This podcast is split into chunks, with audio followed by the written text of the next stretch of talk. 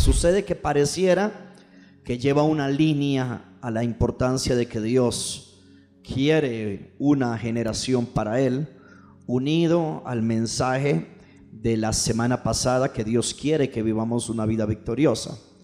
Yo quiero con ayuda del Señor en esta mañana el tema el valiente escondido. Diga conmigo, yo soy ese valiente escondido. Quiero que abra su Biblia en el libro de jueces capítulo 6.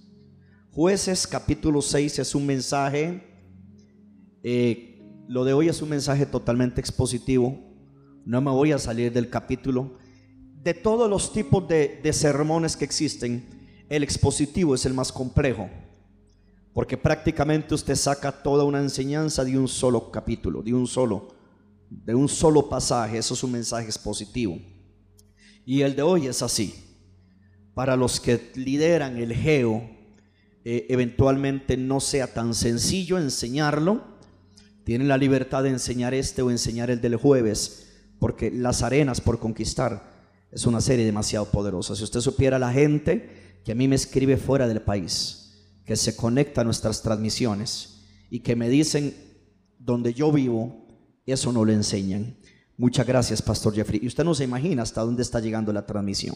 Escriben por Messenger o escriben por WhatsApp. Sepa Jesús cómo consiguen el WhatsApp. Ah, bueno, cuando se pone al final el 8871, por ahí lo consiguen. En jueces capítulo 6, quiero que me siga, por favor. Abra su corazón, dígale al hermano que está a la par, dígale, abra su corazón humildemente, dígale. Dígale, Dios va a sacar algo de ti y va a poner algo en ti. En jueces capítulo 6, en el versículo 1, dice, los hijos de Israel hicieron lo malo. Va que tremendo.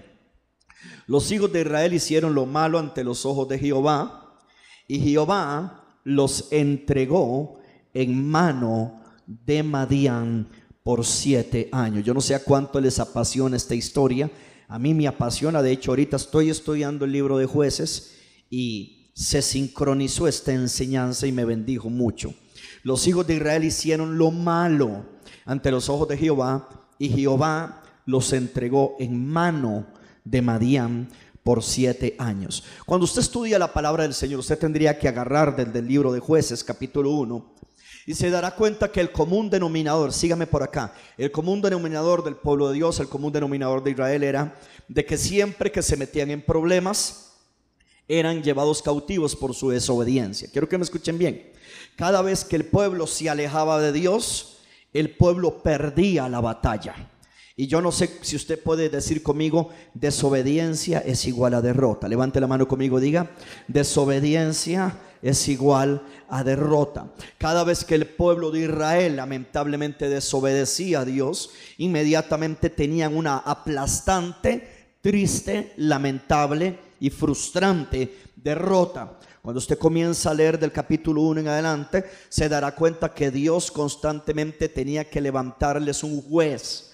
Los jueces venían y en parte el juez era, era, el juez era como un héroe, el juez era como un intercesor.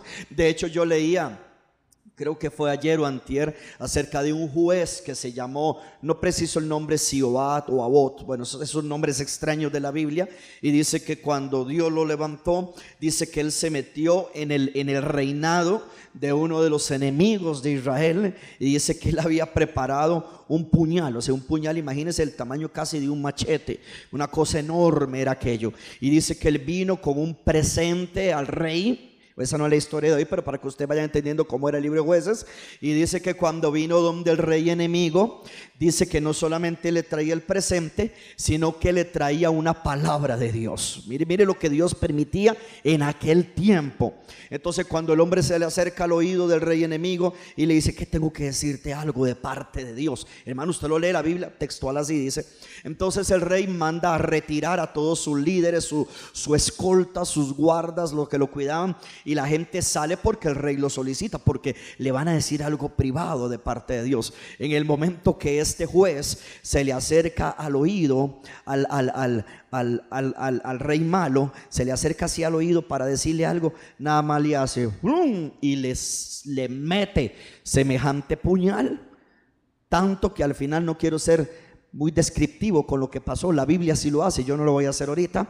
Obviamente el juez muere, el hombre se va, cierra, tranca la puerta. La Biblia muy específica, tranca la puerta por fuera. Y hasta el rato se dan cuenta los, la escolta, la seguridad que el, juez que, el, que el rey no respondía, pero cuando eso pasó ya el juez que había libertado a Israel ya había huido, ya se había ocultado y Dios les había dado una gran victoria. Así que Dios siempre anda detrás con todo y su misericordia y su gracia, que aunque el pueblo de Dios muchas veces le ha fallado, Dios es amplio en perdonar, Dios es grande en misericordia y Dios siempre le quiere dar victoria a su iglesia. Alguien me regala un amén en esta casa. Y esa es la realidad, así que a través de la historia, cuando usted comienza a leer el libro de jueces, jueces, sus capítulos al inicio tratan mucho de eso. El pueblo vivía, lamentablemente el pueblo de Israel vivía en un sub y baja. Ellos obedecían y Dios los bendecía.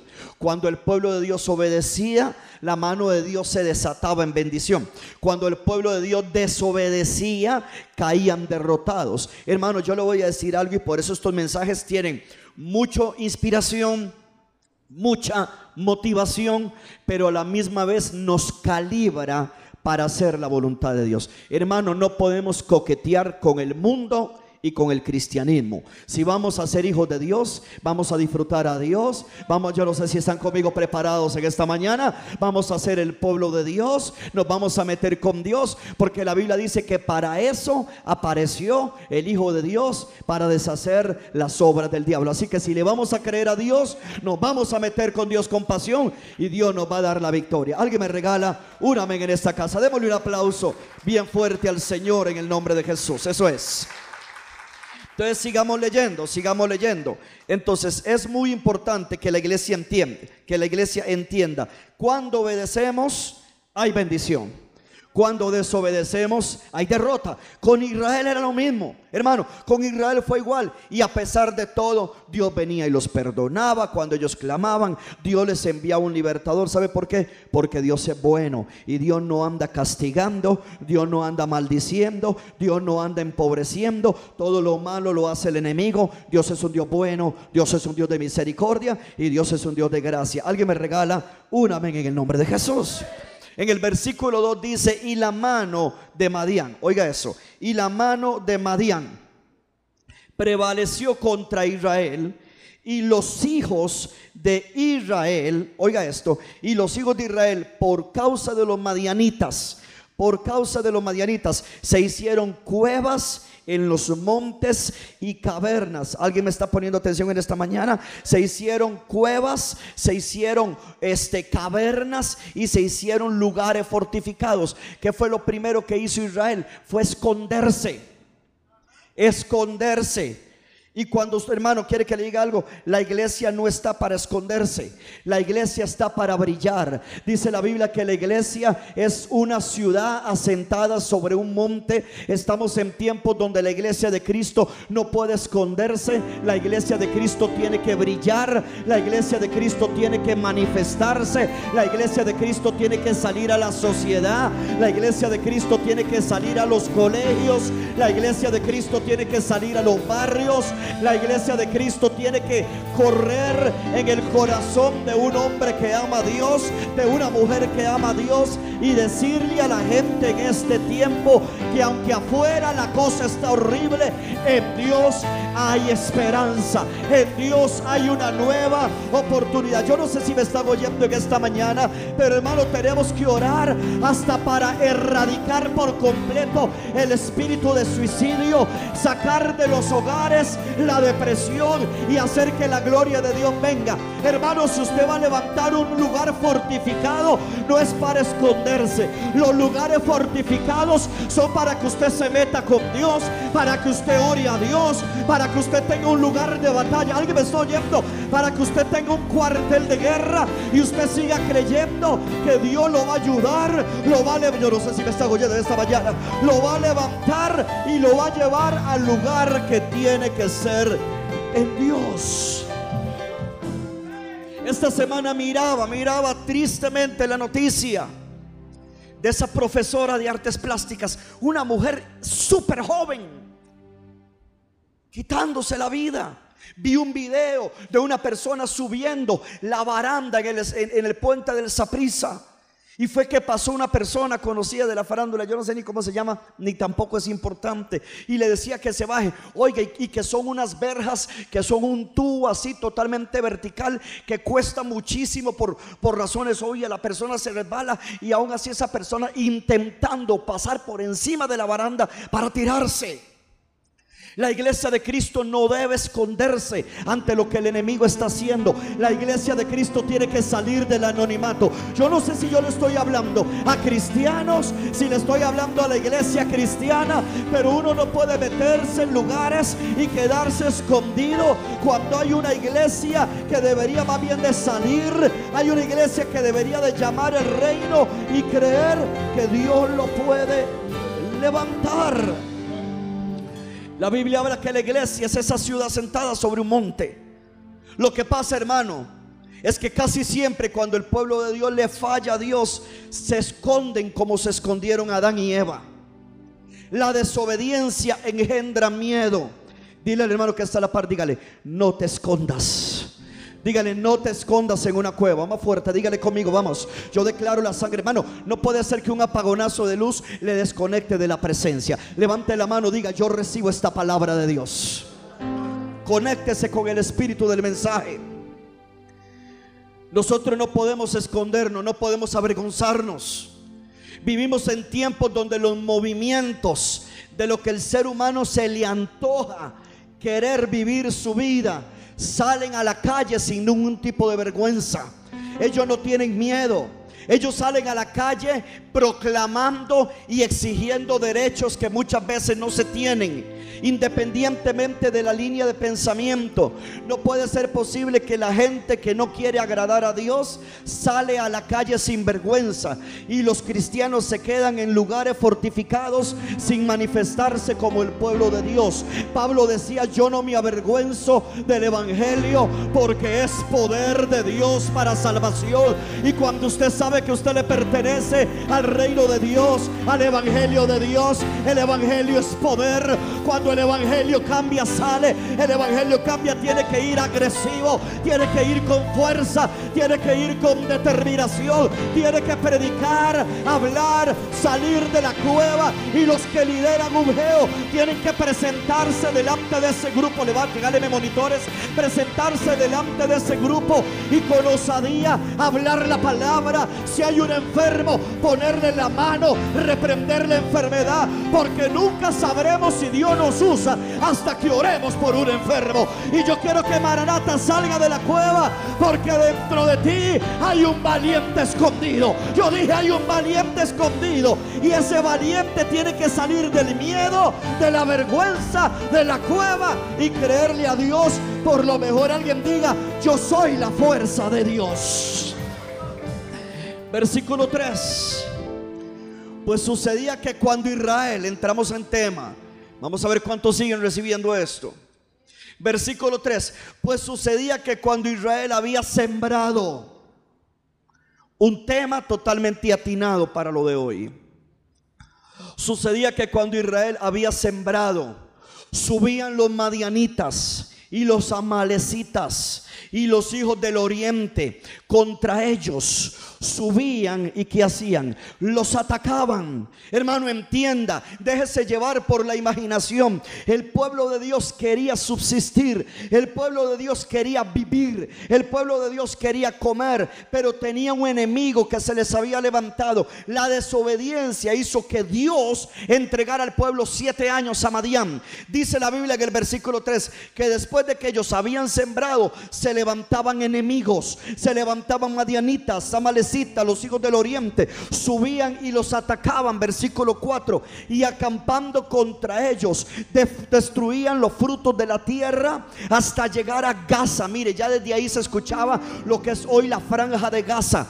Dice, y campando contra ellos, destruían los frutos de la tierra hasta llegar a Gaza. Y no dejaban, escúcheme, no dejaban que comer en Israel ni ovejas ni bueyes, ni asnos, porque subían ellos y sus ganados y venían con sus tiendas en grande multitud como langostas. No langostas de las que van, están en el mar. Langostas era aquel insecto dañino, era una plaga. Esta gente subía como una plaga. Ellos y sus camellos eran innumerables. Así venían a la tierra para devastarla. Iglesia, si usted no quiere recibir esto, yo no sé, pero yo creo que el 99% de la iglesia va a recibir. El diablo odia tu siembra. El diablo se te va a tirar encima. Pero la palabra de Dios es más fuerte, es viva y es eficaz. Yo quiero fortalecer en esta mañana a la gente que ha estado honrando a Dios, que ha estado sembrando para el reino de Dios. Y durante los meses que llevamos ha habido oposición, ha habido situaciones. Hermano, no se canse de hacer el bien. Siga sembrando siga creyendo, siga orando, siga proclamando que aunque Madián se levante, al final Dios le va a dar una gran victoria a Maranata Heredia. Porque lo quiera creer usted o no lo quiera creer, antes de que Cristo venga, hay una propiedad que Dios le va a entregar a esta iglesia. Hay una propiedad donde vamos a tener mayores facilidades. Ah, yo no sé si me estoy yendo. Vamos a tener más facilidades y vamos a poder servir a Dios, expandir la visión y ver la gloria de Dios en todas nuestras áreas.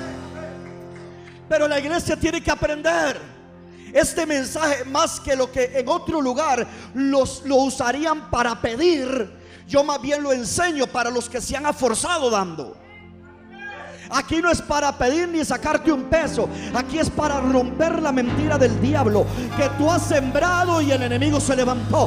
Tú has dado y el enemigo se levantó. Tú has diezmado y el enemigo se levantó. Y el enemigo lo que quiere es destruir tu fruto, destruir tu cosecha, intimidarte, amedrentarte, meterte en una cueva. Pero hoy viene una palabra de Dios para sacarte de la cueva y sacar el valiente que hay en ti. Si alguien va a aplaudir, Dale un aplauso bien fuerte al Señor.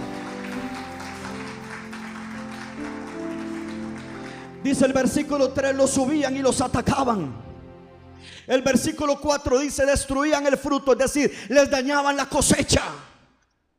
Voy a decir algo por inspiración de Dios porque lo siento en mi corazón. Muchos de ustedes están a punto de recibir una cosecha sobrenatural por lo que han venido sembrando y diezmando. No lo van a recibir en el año que viene, lo van a recibir este año. Han sido 10 meses de resistir, han sido 10 meses de que Madián se quiso levantar. Pero yo te digo, no deje de dar, no deje de diezmar, no deje de creer, levantarle el templo de la casa de Dios. Hermano, que al final Dios se va a glorificar. Yo sé lo que yo enseño porque yo lo vivo en el pueblo. Así que cuando el pastor trae una palabra de oración, él sabe que eso es lo que la iglesia necesita ser fortalecida. Si hoy traigo este mensaje es porque aquí es donde usted necesita ser fortalecido. ¿Qué es lo que quiere el enemigo? Versículo 4, dejar sin comer a la iglesia de Cristo. Una pregunta, ¿cuál fue el primer ataque que hizo el gobierno? Pastor, no diga eso. El gobierno cuando se desató la pandemia, cerrar las iglesias sin importar nada. Ahora usted dice, pastor, pero se cerró todo. No, no se cerró todo. No se cerró todo. Las playas, por más que quisieron cerrarlas, usted nunca vio una noticia, no vio una noticia de que ellos fueran a las playas y ubicaran policías para impedir que la gente fuera a la playa. Usted no vio ni una noticia, pero sí hubo noticias de que enviaban policías a las iglesias para cerrarlas.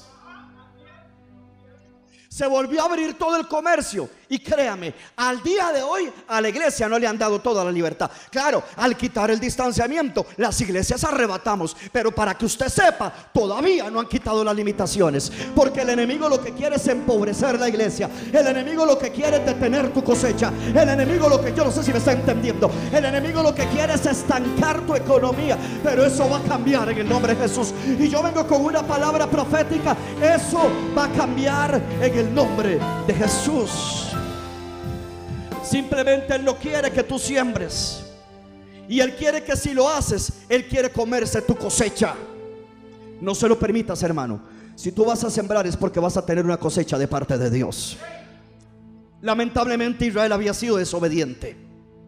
Madián les quitaba la cosecha. Levante la mano conmigo y diga, yo no siembro para el enemigo. Diga, yo siembro para Dios, para mi hogar y para mí. Debemos tener claro que cuando el pueblo de Dios siembra para un proyecto como el Protemplo, cuando el pueblo de Dios siembra, como estamos haciendo semana a semana, ¿sabían ustedes, trabajadores de Geo? ¿Sabían ustedes que todas las ofrendas que su gente da en los Geo, pregúntele al Evangelio Cambia, pregúntele al líder Julio, si semana a semana no se saca un cheque de la iglesia para que compren la comida? Por eso los geos tienen que entender, usted no se puede dejar amedrentar porque a la gente no le gusta sembrar. A la gente que no le gusta sembrar es porque se dejó intimidar por Madián. Madián es un demonio que te roba sembrar. Se fueron los amenes. Es más bonito decir que viene lo mío, pero no quiere decir amén de que el que no siembra, Madián lo agarró. Semana a semana se saca un cheque. Semana a semana para que se compre. Algunos colaboradores del Evangelio Cambia siguen dando ellos propios su alimento, ningún problema. De una manera u otra, sea que usted lo siembre en un geo, sea que usted traiga la bolsa de arroz, lo importante es no dejar de dar, porque Madián lo que quiere es que tú no diezmes y tú no ofrendes. Bien claro por si tenía duda con el mensaje.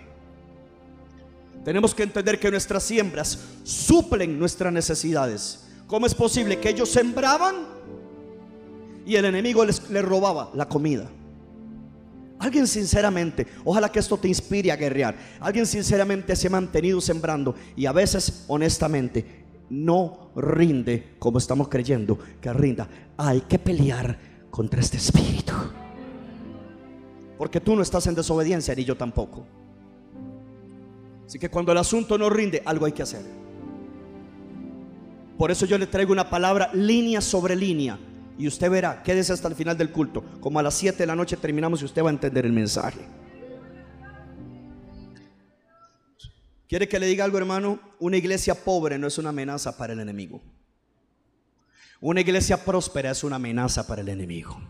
Porque porque una iglesia próspera puede hacer muchas cosas para el reino de Dios. Bueno, Cristina está conmigo, gloria a Jesús. Yo no sé si alguien más. Una iglesia pobre, hermano, no amedrenta ningún demonio, porque una iglesia pobre no tiene economía para comprar equipo, para evangelizar, para comprar comida al necesitado, para darle juguetes a los niños, para abrigar a la gente de la calle. La iglesia pobre no tiene ninguna amenaza. La iglesia próspera, el diablo tiembla cuando Dios Dios levanta gente que es sembradora. El diablo comienza a temblar porque sabe que esa semilla se va a traducir en ayuda al pobre. Esa semilla se va a traducir en compra de equipo. Esa semilla se va a traducir en un futuro templo. Alguien está aquí conmigo. No podríamos comprar nada si Maranata Heredia fuera una iglesia pobre. Y yo quiero que usted lo sepa de una vez. Maranata Heredia no es una iglesia pobre. Y no es pobre únicamente por lo que nosotros damos. Es pobre porque el Shaddai, el gran yo soy y el Rey de Gloria se pasó a vivir esta casa y suple todo lo que necesitamos. Pero todavía hay un pueblo aquí sentado. Todavía hay un pueblo aquí sentado engañado por Madián. Porque no son todos los que dan. Pastor, no diga eso porque se le va a caer el culto. No, lo que se va a caer es el engaño. Y se va a levantar un pueblo que le va a creer a Dios. Si va a aplaudir, apláudale bien fuerte. Ah.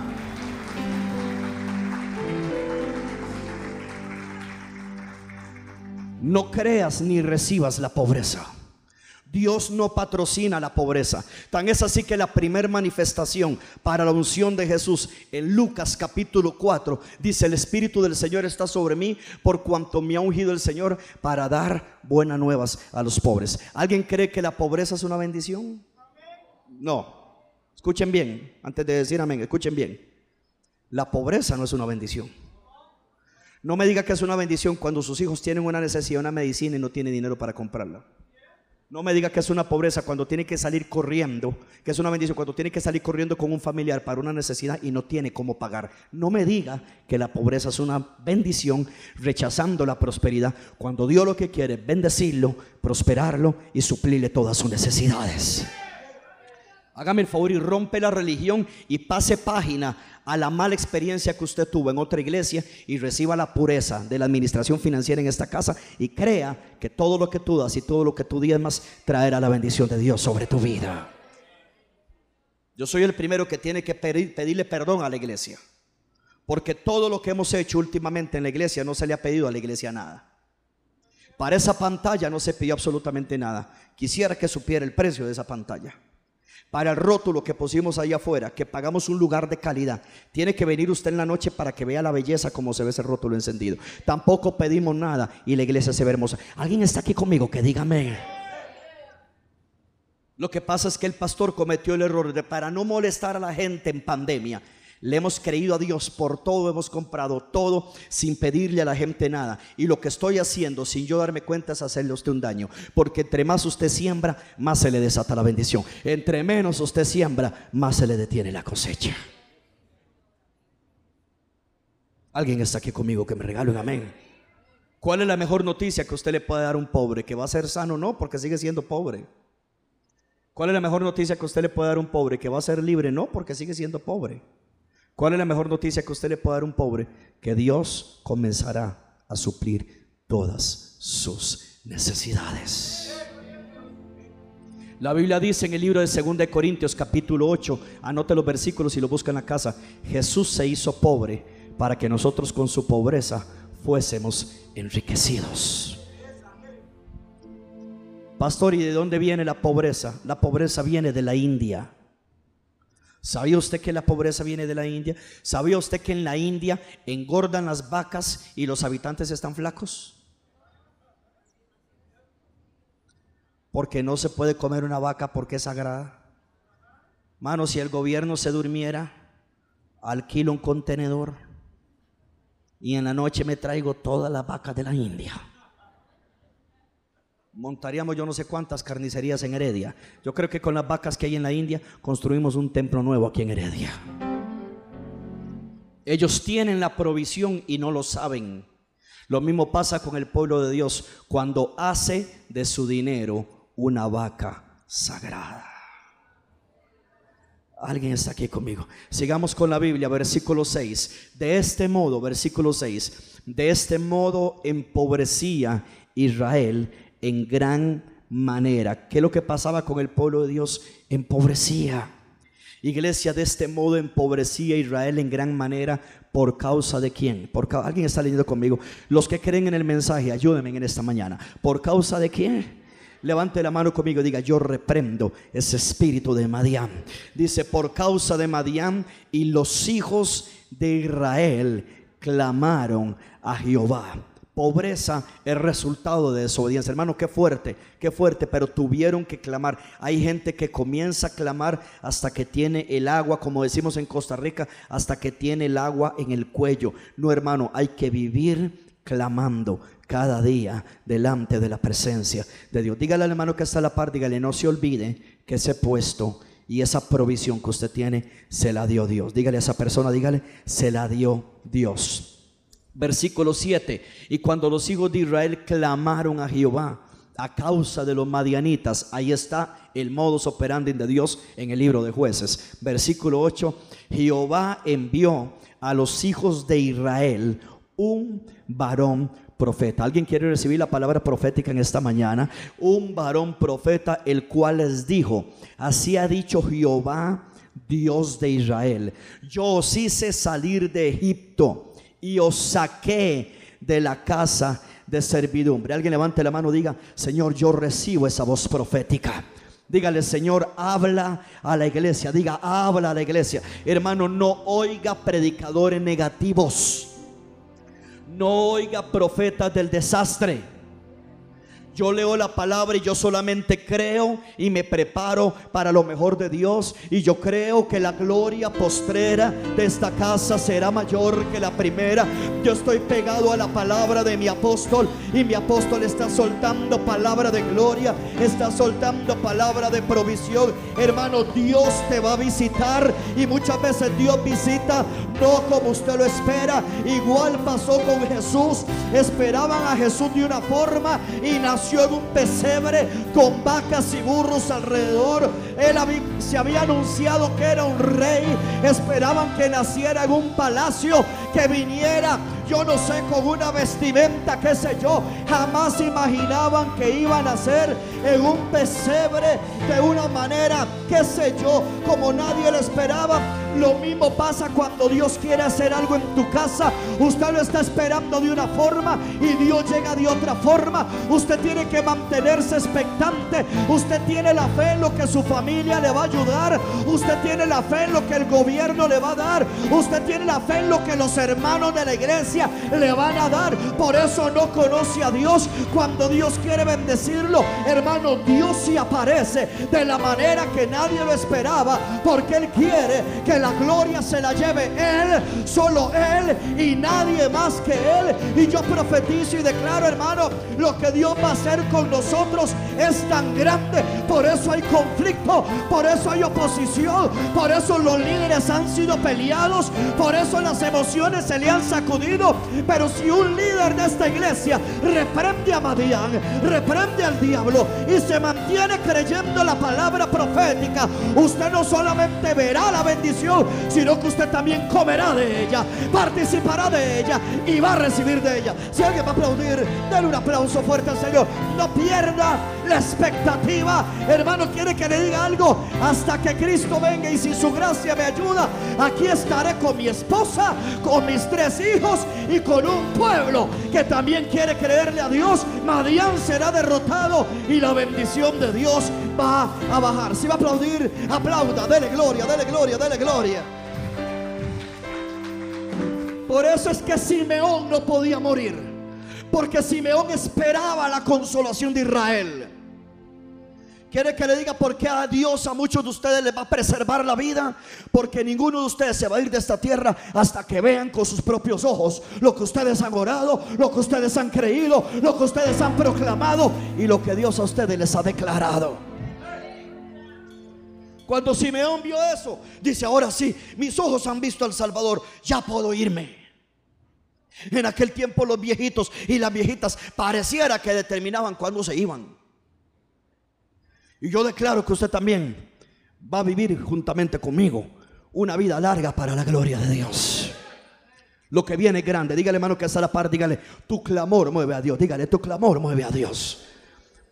Y después de que ellos dice el versículo, yo los hice salir de Egipto, los saqué de casa de servidumbre, versículo 9, os libré de mano de los egipcios y de la mano de todos los que los afligieron. ¿Sabe qué le está diciendo Dios? Yo ya los había libertado. ¿Qué pasó Israel? ¿Por qué otra vez están bajo el yugo de Madián? ¿Por qué le están robando la cosecha? ¿Qué pasa con los frutos? Ya yo a ustedes los había libertado.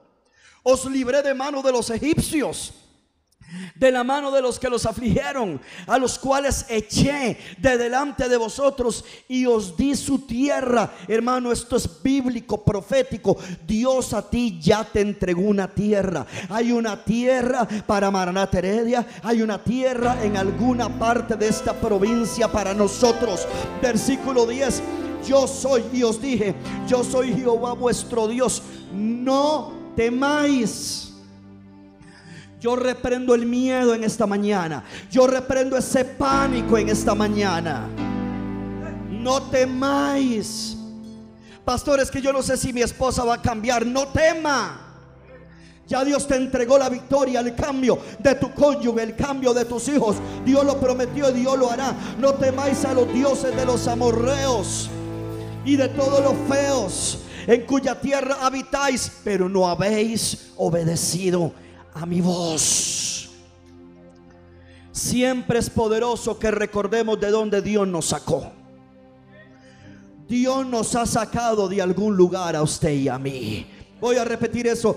Dios nos ha sacado de algún lugar a usted y a mí. Hermano, es bueno recordar de dónde Dios nos sacó, no para glorificar el pasado, sino para glorificar a Dios. De que si Dios sacó a Jeffrey de una vida de fiesta, de mundo y de vicio, me puede sacar de una situación económica, me puede pasar de un, me puede sacar de un reto. Si te sacó a ti de un, de un matrimonio problemático y hoy tu matrimonio es una bendición de Dios, también te puede sacar de lo que estás pasando ahorita. Dios siempre, hermano, a través de su palabra, siempre le recordaba a Israel lo que había hecho por ellos. Una pregunta, ¿usted se olvida quién fue el que le dio ese puesto de trabajo? Que usted no calificaba. Usted misma se ha quedado sorprendida. Usted mismo se ha quedado sorprendido de que te lleguen clientes a tu negocio. Que la gente compre tu emprendimiento. A usted se le olvida quién es el que hace eso. Pues yo estoy aquí para recordárselo. Si Dios no te ayuda, eso se cae, eso se pierde, eso fracasa. No te olvides quién te da las cosas. Eso es lo que hace Madián. Madián no solamente nos hace no sembrar, nos olvida quién nos lo dio. A mí no se me olvida quién me dio la casa. Casa por la que tengo que creer mes a mes para pagarla. A mí no se me olvida. No se me olvida quién es el que me ayuda cuando yo he tenido que creerle a Dios por la compra de un carro sin tocar dinero de la iglesia. Vive Dios y que le dé testimonio. Yo tengo que creerle a Dios por todo. Por eso el que habla de mí se mete en un problema con Dios, porque usted no conoce. Si usted viene de una iglesia donde el hombre que estaba allí era diferente, problema suyo si sigue atado a lo viejo. Eso es su problema. El pueblo que conoce quién es el hombre que está al frente sigue sembrando, sigue trabajando, sigue creyendo, sigue apasionado y sabemos que lo mejor de Dios está por llegar. Pero yo reto a cualquier persona que quiera contradecirme en mi estilo de vida de creerle a Dios. Y no ha sido fácil. No ha sido fácil. Pregúntele a los colaboradores que se dedican al negocio de la construcción en esta iglesia. Cuando me hacen un trabajo, tengo que creerle a Dios y esperar meses hasta que la provisión baja. Y si la provisión no baja, ahí se esperará. Pero yo no toco lo que no es mío. Porque yo estoy agradecido. Lo que tengo me lo ha dado Dios. Y a mí no se me olvida que me lo ha dado Dios. Entonces cuando Dios me pide, yo le doy. Y aunque no me pida, yo le doy.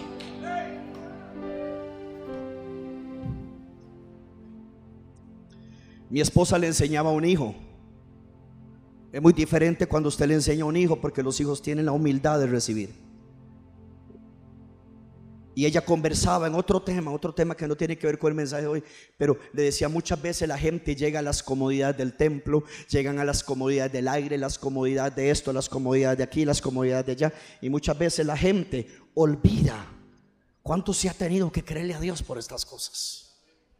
Y muchas veces la gente ni siquiera siembra, ni siquiera colabora, ni siquiera participa.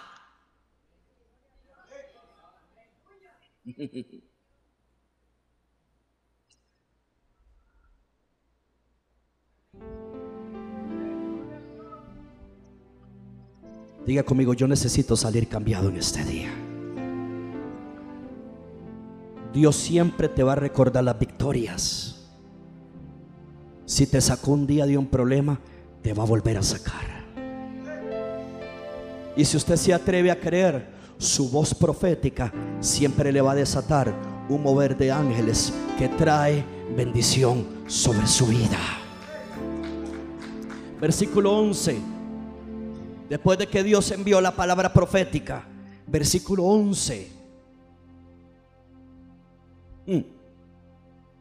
Yo no sé si por ahí anda Lester o Eddie, alguno de los dos. Pero ellos siempre me cuentan de una persona que aquí el pastor le dio una palabra profética en el altar bajo una unción de gloria cuando era un músico. Hoy es una persona con una empresa, con un carrote, con todo, pero se le olvidó de dónde vino todo. Se enorgulleció se infló. Se le olvidó que venía de una palabra profética, de un hombre de Dios que oyó a Dios y la vida de esa persona cambió. Hoy perdió su matrimonio, anda completamente apartado. Salió hablando mal, pero no hablaba mal cuando Dios le dio el negocio por medio de una palabra del siervo de Dios. Por eso a todo el que Dios le da aquí algo, yo siempre le digo, no se le olvide. No se le olvide. No se le olvide. Ay, pastora, me dieron un, a mi esposa le cuentan, ay, pastora, me dieron un, me dieron un puesto, me dieron aquí, me dieron acá. Una pregunta, ¿y estás honrando a Dios? Porque así como vino se puede ir. si tú no eres fiel. Y Dios conoce tu economía. Tú no puedes decir que no puedes porque antes no tenías lo que ganas ahora. ¿cómo usted me va a decir que ahora no puedes si antes no tenía nada? Simplemente tu corazón es cautivo por Madián. No quieres darle a Dios, no quieres diezmar, no quieres honrar. Están metido en un lugar fortificado. Y así, y, va, basta el tiempo con el tiempo. Cuando los enemigos suben, destruye el fruto, se daña todo y se pierde todo. Yo enseño esto porque yo quiero que usted sea libre de Madián y vea a Dios en una nueva dimensión de bendición.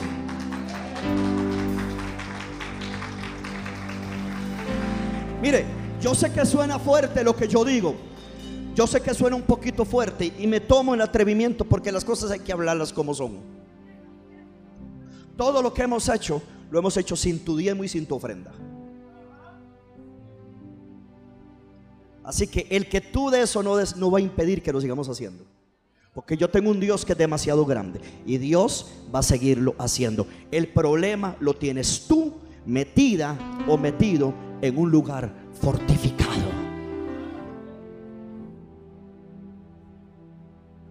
¿Dónde están los que gritaban? que soy la generación de Dios.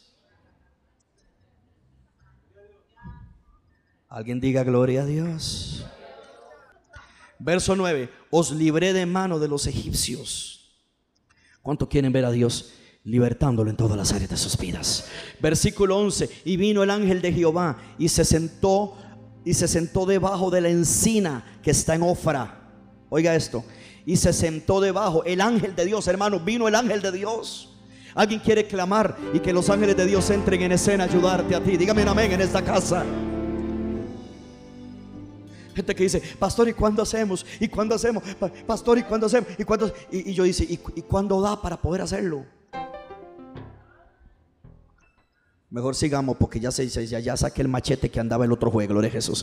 Versículo 11, y vino el ángel de Jehová y se sentó, lea eso conmigo, y se sentó debajo de la encina que está en Ofra, la cual era de Joás Abieserita y su hijo Gedeón, ahí está, ahí está el valiente. Y su hijo Gedeón, ¿sabe qué hacía Gedeón? Estaba sacudiendo el trigo en el lagar para esconderlo de los madianitas. ¿Sabe qué es lo que quiere Madian? Que usted esconda la semilla Ahí dice la Biblia que sabe que hacía Gedeón. Estaba sacudiendo el trigo para esconderlo, para esconderlo. El enemigo lo que quiere es que usted esconda la semilla, porque si usted esconde la semilla no hay cosecha, pero si usted siembra la cosecha en la semilla hay milagros. Si usted siembra la semilla, se le abre puertas. Si usted siembra la semilla, Dios se va a glorificar. Y el ángel de Jehová se le apareció y le dijo, Jehová está contigo, varón esforzado y valiente. Como le dijo Dios a Gedeón por medio del ángel, Jehová está contigo, varón esforzado y valiente. Es una pregunta, ¿Gedeón era valiente? No, no era valiente. Gedeón era un cobarde. Gedeón estaba escondido. Pero cuánto dan gracias a Dios de que Dios no nos ve como nosotros nos sentimos sino que Dios, yo no sé si me estoy oyendo, casi no oigo el piano, sino que Dios nos ve como gente de victoria, como gente de avance, como gente que puede traer un cambio en su familia. Imagínate que venga Dios a buscar al pastor Jeffrey y que yo esté aquí comiéndome las uñas, completamente atemorizado. Ay, es que hay mucho problema. Ay, la pandemia. Ay, es que el dinero no alcanza. Ay, nos van a quitar el local. Nos van a echar de aquí. No hay cómo pagar. No, aquí estuvimos, hermano, los dos años de la pandemia, orando, haciendo cultos sin gente, orando sin gente, predicando sin gente, con músicos y sin gente, creyendo que Marián no iba a empobrecer a Maranata. Hubo templos que se cerraron por falta de economía. Maranata no se cerró. Maranata creció, se multiplicó, remodeló, compró y vamos a hacer cosas mayores. Si alguien va a aplaudir, aplaudir, dele gloria, dele gloria, dele gloria a Dios. Vamos. Alguien diga gloria a Dios. Gedeón era un cobarde escondido. Pero Dios lo convirtió en el valiente escondido. Dios siempre, cuando da gloria, que Dios siempre nos levanta y nos motiva. Iglesia, Dios tiene fe en ti, aunque estés escondiendo tus talentos, tu llamado, tu don. Tú tienes que levantarte, activarte y creerle a Dios. Dentro de Gedeón había un valiente escondido, pero tuvo que venir una palabra a levantarlo. Hoy esta palabra te va a levantar a ti. Dios te va a sacar, Dios te va a ayudar, Dios te va a levantar. Dios es positivo, que como estuvo con Moisés, también estará contigo. Versículo 13. Y Gedeón le respondió, ay, ay, ay. Ah, se imagina que se le aparezca a Dios y una persona toda paniqueada, todo gallina y todo escondido. Varón valiente y esforzado. Por eso cuando las personas me cuentan que están pasando un problema, yo siempre le digo, ¿cómo está la mujer de fe? Y ellos, ah, porque ya el enemigo le había dicho que no venía milagro, que se iba a morir, que hay enfermedad, que hay pobreza. Tiene que venir alguien que tal vez no soy un ángel, pero dice la Biblia que usted y yo somos mayores que un ángel. Yo no soy un ángel, yo soy mayor que un ángel. Lea la Biblia, conozca su lugar en Dios y sabrá que somos mayores que un ángel. ¿Y sabe qué? Y uno viene con una palabra que levanta, uno viene con una palabra que fortalece, uno viene con una palabra que desenmascara al enemigo hermano, usted tiene que salir de la cueva y atreverse a creerle a Dios. Versículo 13, y Gedeón le respondió.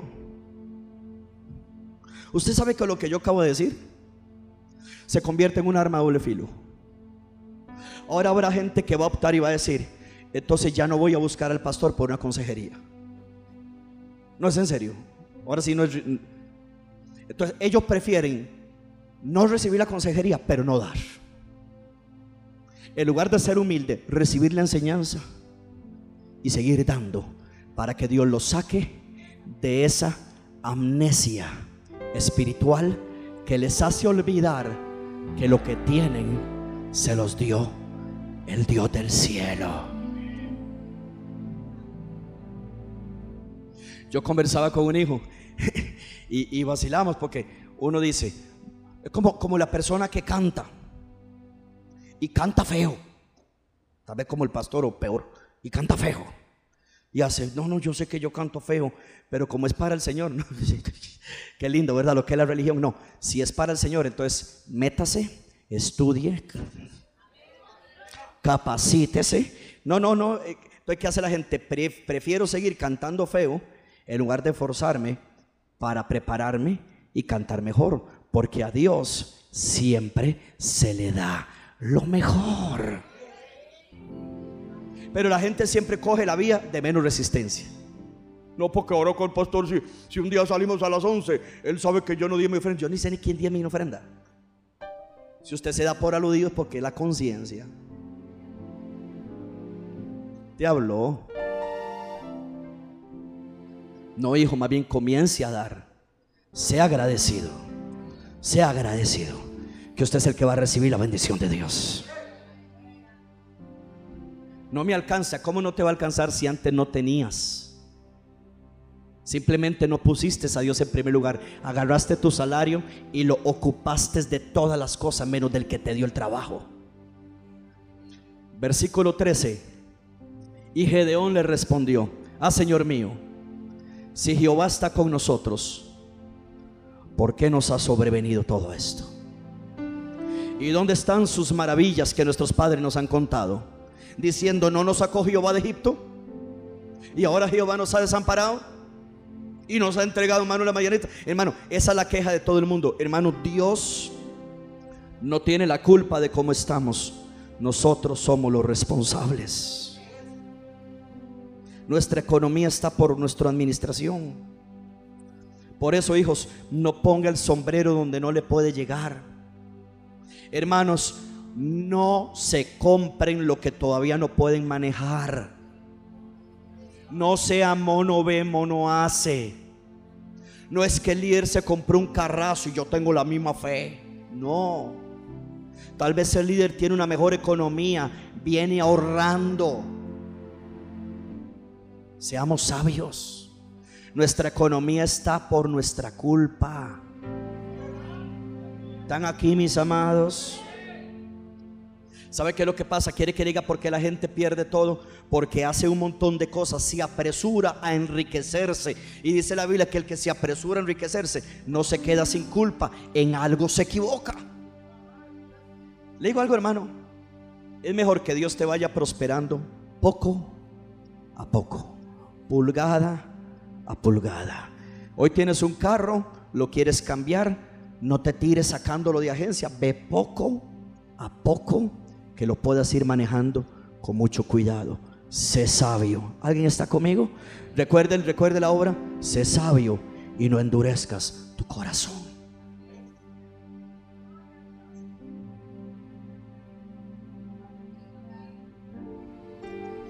¿Todavía aman al pastor?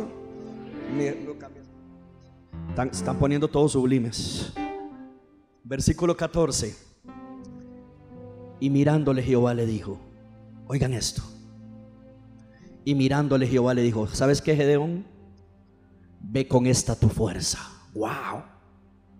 Y salvarás a Israel de la mano de los madianitas. No te envío yo. Levánteme la mano quien quiere romper la maldición de pobreza y de escasez en toda la familia. Dígame una mega en esta casa. ¿Sabe qué le está diciendo Dios a Gedeón? No te mires como te ves, mírate como yo te veo.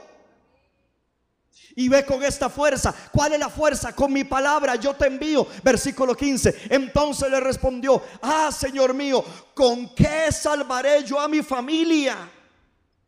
Y mire la primera excusa que pone la gente para no hacer nada en lo que economía se refiere. He aquí que mi familia es pobre en Manasés y yo el menor en la casa de mi padre. Le digo algo, iglesia, recibe esta palabra. Dios no está interesado en que usted y yo sepamos el con qué. Gedeón le, pregunté, le preguntó, ¿con qué salvaré? Hermano, Dios no quiere que tú sepas el con qué. Porque si tú sabes el con qué, tú lo vas a hacer. Tú lo vas a hacer sin Dios. Él quiere hacerlo solo, a la manera de Él. Para que no importa el con qué, siempre la gloria se la lleve Dios. Así que yo no sé con qué. Yo voy a comprar una bodega, yo no sé con qué, yo voy a comprar un terreno, yo solamente sé que Dios me envía, que Dios está conmigo en el momento que aparezca esa propiedad aquí en el centro de Heredia. Yo le voy a decir, me envía mi jefe, me envía mi Señor y usted con qué va a pagar. Yo le voy a decir, el con qué no es su problema. Yo quiero que negociemos y el Dios de Gedeón estará conmigo. Lo mismo pasa contigo. ¿Con qué yo voy a liberar mi familia de la escasez, del pecado, de la maldición? No te preguntes el con qué, pregúntate quién me envía y quién estará conmigo. Dios te envía y Dios estará contigo. Alguien puede aplaudir y darle gloria. Apláudale fuerte a Dios. Vamos. Alguien diga, Dios está conmigo. La primera excusa que debemos hacer a un lado es quiénes somos. Es lo primero que tenemos que hacer a un lado. ¿Quiénes somos y de dónde venimos? Hermano, excusarse nunca viene de alguien que ha crecido espiritualmente. Las excusas son la madre de la mediocridad.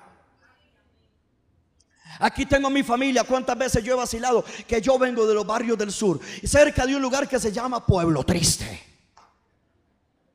Los nietos de Carazo. Y más abajo hay un lugar que se llama El Dedo. Y cruzando la pista, Aguantafilo, hay cartón lleno. Yo podría decir, ¿de dónde vengo de Aguantafilo? ¿Y cómo es ese pueblo? Pueblo triste. Yo podría decir eso. Y vengo de una familia que las cosas costaron. A mi papá las cosas le costaron. Todavía tengo la imagen de mi abuelita llegando a las cuatro, cuatro y media. Nosotros corriendo al corredor de la casa. Y mi abuelita venía. Mi abuelita sostuvo nuestra familia por muchos años. Las cosas costaron. Pero aunque a usted y a mí las cosas nos hayan costado o a nuestros antepasados le hayan costado, cuando Dios a ti te manda, te habla y te da una promesa, tú no tienes que recordarle a Dios ni de dónde vienes ni si eres pobre, porque Dios conoce tu pasado, conoce tu descendencia, conoce tu barrio, conoce lo que te han lo que has llorado, conoce tus situaciones. Se te viene a la memoria aquellos momentos fuertes de la escuela, los momentos del colegio, las hambres que pasaron tus padres para poder ayudarte. A usted no se le olvida su pasado, pero una vez que usted viene a Cristo, que Dios lo visita, que Dios le habla, las excusas se quitan. Usted recibe la palabra y usted dice, yo me levanto, yo le creo a Dios y yo voy a liberar a mi familia. Alguien puede aplaudir, alguien puede darle gloria. Declare que en usted hay un cambio. En usted hay un cambio. Ah, va a aplaudir, aplauda. Si va a aplaudir, aplaudir, dele gloria a Dios. Aleluya. Gedeón es el claro ejemplo. Yo siempre he dicho, querida iglesia, tú puedes vivir en un barrio conflictivo en Heredia. Tu casa tiene que ser un pedacito del cielo en medio de ese lugar. Mantén tu casa excelente. Así el piso sea eh, mosaico, ocre, eh, lujado, cemento, no importa. Pero manténlo limpio. Se me fue la iglesia. Sé excelente. Si tus closetcitos están tapados con una cortina, lave la cortina aunque sea. Es lo que viene en las puertas, es lo que viene el closet nuevo. Alguien me está oyendo, pero se tiene, no sé si me está oyendo, caramba. Se tiene que ir Madián de la casa. Yo dije, Madián tiene que salir de la casa.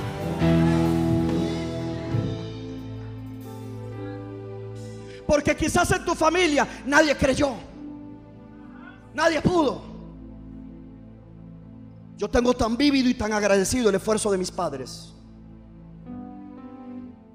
La casa que construyeron arriba de mi abuelita. ¿Cuándo era lo que se podía? Y a los años compraron casa. Son muchos recuerdos de ese esfuerzo. Se partieron el lomo para dar lo mejor. Cada hermano, ningún hijo escoge en qué papá nace. Los papás escogen traerlo o a veces es un golazo, pero llegamos. Pero cuántas luchas se han pasado. Una pregunta, y yo voy a seguir, a mí, hay muchas historias que a mi papá me contó de, su niñez. ¿Y qué hace uno? Ahora uno, uno cambia la mentalidad. Lo que ellos tuvieron que fajarse. Ahora uno cambia la mentalidad. Una pregunta, porque yo voy a seguir, yo voy a seguir viviendo en algo donde todo se está cayendo. Donde mi mentalidad no ha cambiado. La Biblia dice que por la pereza se cae el techo. ¿Alguien está recibiendo palabra de Dios? No, es que esto es un tema muy amplio. Esto es así, mis hijos. Ahorita tiene cemento, créale a Dios por unos metritos de cerámica. Aparte que la casa es muy fea. Es fea porque tu imagen está así. Tú cambias tu imagen, la casa cambia. Alguien está recibiendo algo. Alguien va a levantar este valiente escondido. Alguien va a sacar al Dios de Gedeón dentro de él. Alguien va a renunciar a ese miedo de estar escondido y escondiendo el grano. No escondas el grano que es la semilla. Siémbrala porque eso va a cambiar tu hogar. Alguien grite gloria a Dios. Nadie niega que Gedeón tenía una desventaja. Hermano, cuando Gedeón dijo, soy de familia pobre y soy el menor, Gedeón no mintió, era así. Él no mintió. Ay, pastor, qué negativo Gedeón. No, hermano. Pero fue como si Dios le hubiera dicho a Gedeón, Gedeón, tú me estás diciendo algo que yo no sé. Gedeón, yo conozco tu pasado, conozco tu familia, conozco tu barrio. Sé cuánto roncas y babeas. Siempre te cuido. Verso 16. Y parece que Gedeón, en medio de tanta excusa, ¿sabe qué le respondió Dios a las excusas de Gedeón? Verso 16. ¿Sabe qué Gedeón? Deje de darme excusas. Yo estaré contigo. Aleluya. Yo estaré contigo. Alguien diga conmigo, Dios está conmigo. Cuando Dios está contigo, las excusas se acaban. Cuando Dios está contigo, usted no necesita que nadie le apoye en emprendimiento. Dios y usted son mayoría. Yo le estoy pidiendo a Dios que Dios me dé un negocio. Si yo le digo, pide un negocio, todos, eh, pero como es el pastor, eh, me dijeron amén, dijeron, la, la mitad. ¿Para qué? Para que Dios me prospere, que Dios me bendiga y yo tenga más dinero para dar en esta iglesia del que ya doy. Y los que se gocen conmigo también van a recibir algo de Dios. Ciertamente yo estaré contigo. Derrotarás a los madianitas como un solo hombre. Gedeón, no importa que seas pobre, estaré contigo. No importa que seas el menor, estaré contigo. No importa, Marnata, de qué barrio vienes, estaré contigo. No importa cuánto te haya costado la vida, que no has podido estudiar. Ahora, a partir de ahora, estaré contigo.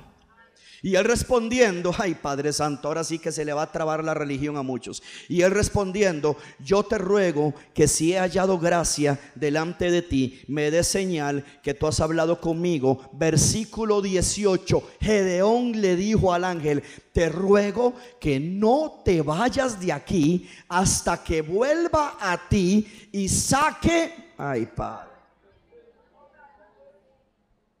¿Saque qué? Pero no era pobre. Porque cuando Dios a ti te visita, aunque las circunstancias externas siguen siendo iguales, por dentro tú cambiaste.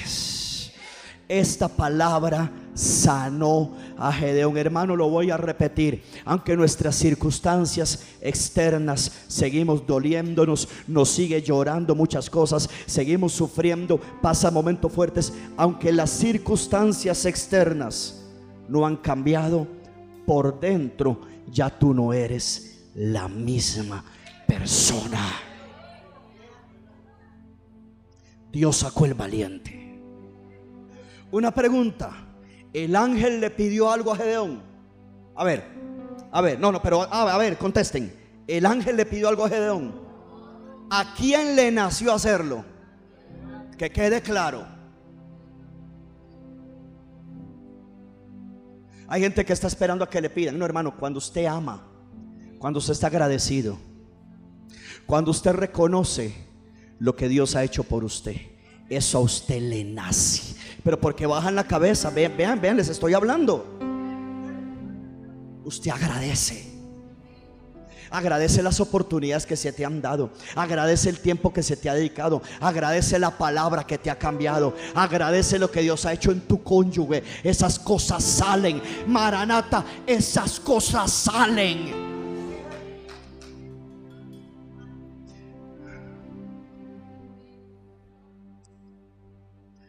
A mí Maranata a nivel mundial no me pide nada, solo el diezmo.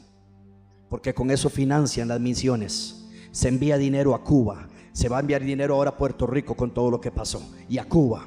Se envía dinero a las partes pobres de Venezuela y de Nicaragua. Los diezmos de nuestras iglesias llegan a nuestro apóstol y él comienza a sembrar en las naciones. Pero hay cosas, hay cosas que no me las piden, me salen a mí darlas. Porque yo estoy agradecido por el ministerio al que pertenezco y la palabra que yo recibo.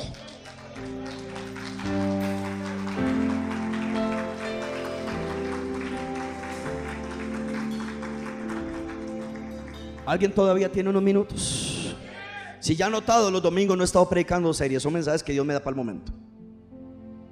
Verso 18, te ruego que no te vayas hasta que vuelva a ti y saque mi ofrenda y la ponga delante de ti. ¿Y sabe qué le dijo el ángel? ¿Sabe qué le dijo el ángel? No, no, Gedeón, recuerda que tú eres pobre. No, el ángel no le dijo nada. El ángel le dijo, aquí me quedo. Porque ¿qué es lo que la, qué es lo que la gente quiere? ¿Qué es lo que la gente quiere? Pobrecito. Ayudémoslo. Yo voy a ser bien claro. Y lo voy a decir delante de todos. Yo no autorizo.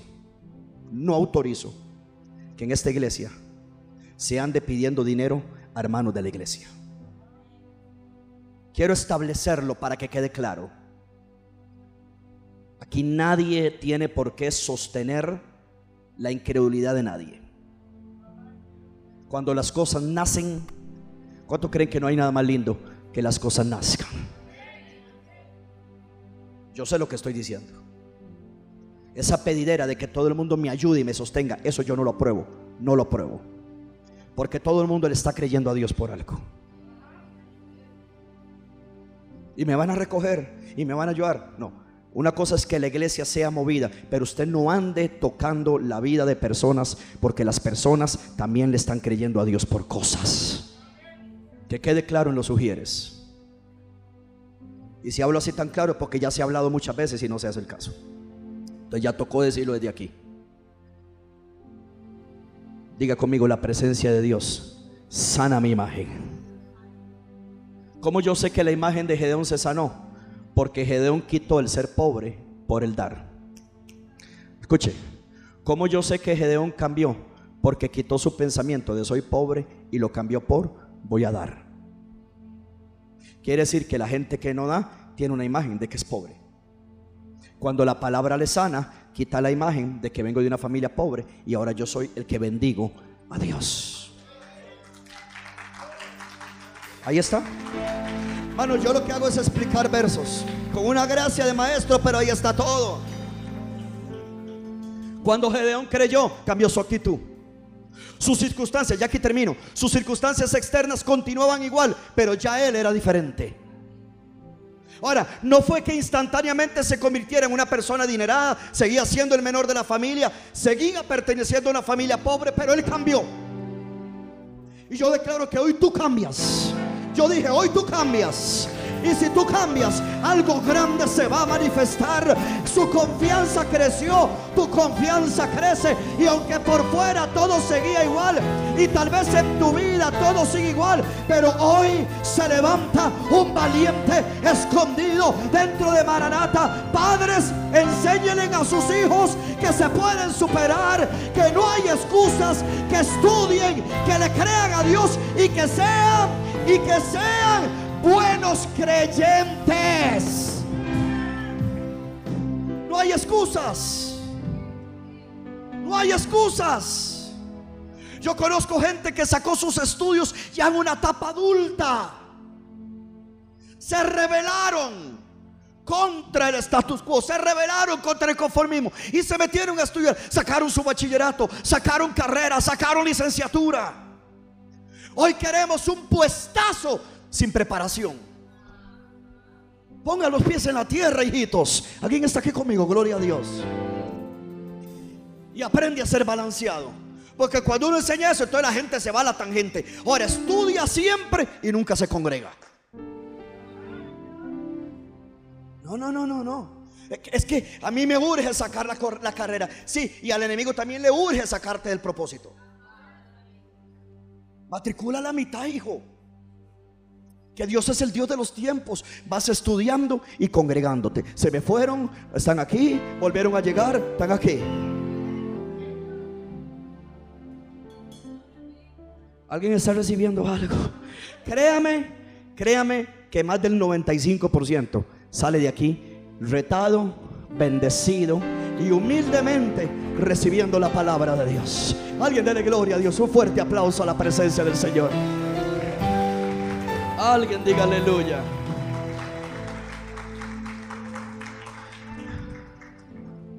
Ocuparía otro culto para que usted conozca el final, pero lo puede leer en su casa. Dice el versículo. Ok. Y entrando Gedeón preparó, versículo 19, solo leo y nos vamos. Y entrando Gedeón preparó un cabrito. Vuelva a ver hermano que está la parte, dígale cabrito. No, no, no, dígale, dígale, eso dice la Biblia. Dice, y entrando Gedeón preparó un cabrito, panes sin levadura de un efa de harina, y puso la carne en un canastillo, el caldo en una olla, y sacándolo se lo presentó debajo de aquella encina. Entonces el ángel de Dios le dijo, toma la carne, los panes sin levadura, y ponlo sobre la peña, vierte el caldo. Y él lo hizo así, versículo 11. Y extendiendo el ángel de Jehová el báculo que tenía en su mano, tocó con la punta la carne y los panes sin levadura, y subió fuego de la peña, el cual consumió la carne y los panes sin levadura, y el ángel de Jehová desapareció de su vista. La semilla fue sembrada, lo que quedaba es una poderosa victoria. Viendo entonces Gedeón, versículo 22, que era el ángel de Jehová, dijo, ah, Señor Jehová, que he visto al ángel de Jehová cara a cara. Pero Jehová le dijo, pasa a ti, no tengas temor, no morirás. Y edificó versículo 24 allí Gedeón altar a Jehová y lo llamó Jehová. Salón, versículo 25. Aconteció que la misma noche, oiga, aquí es donde se desata, ahora sí Dios pidiendo. Versículo 25. Aconteció que la misma noche le dijo, ¿quién?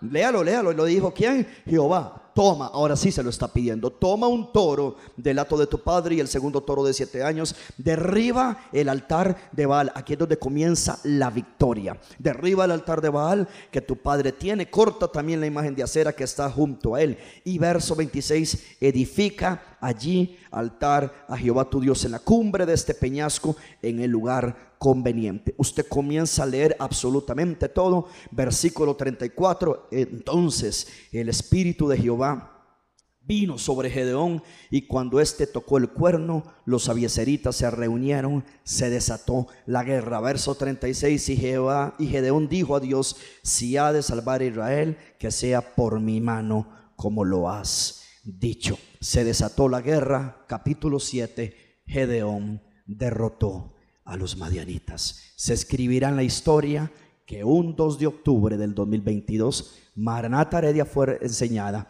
con un capítulo entero para romperle la espalda a la maldición de Madián y creer que nuestras cosechas no se perderán y seguiremos recibiendo la bendición de Dios.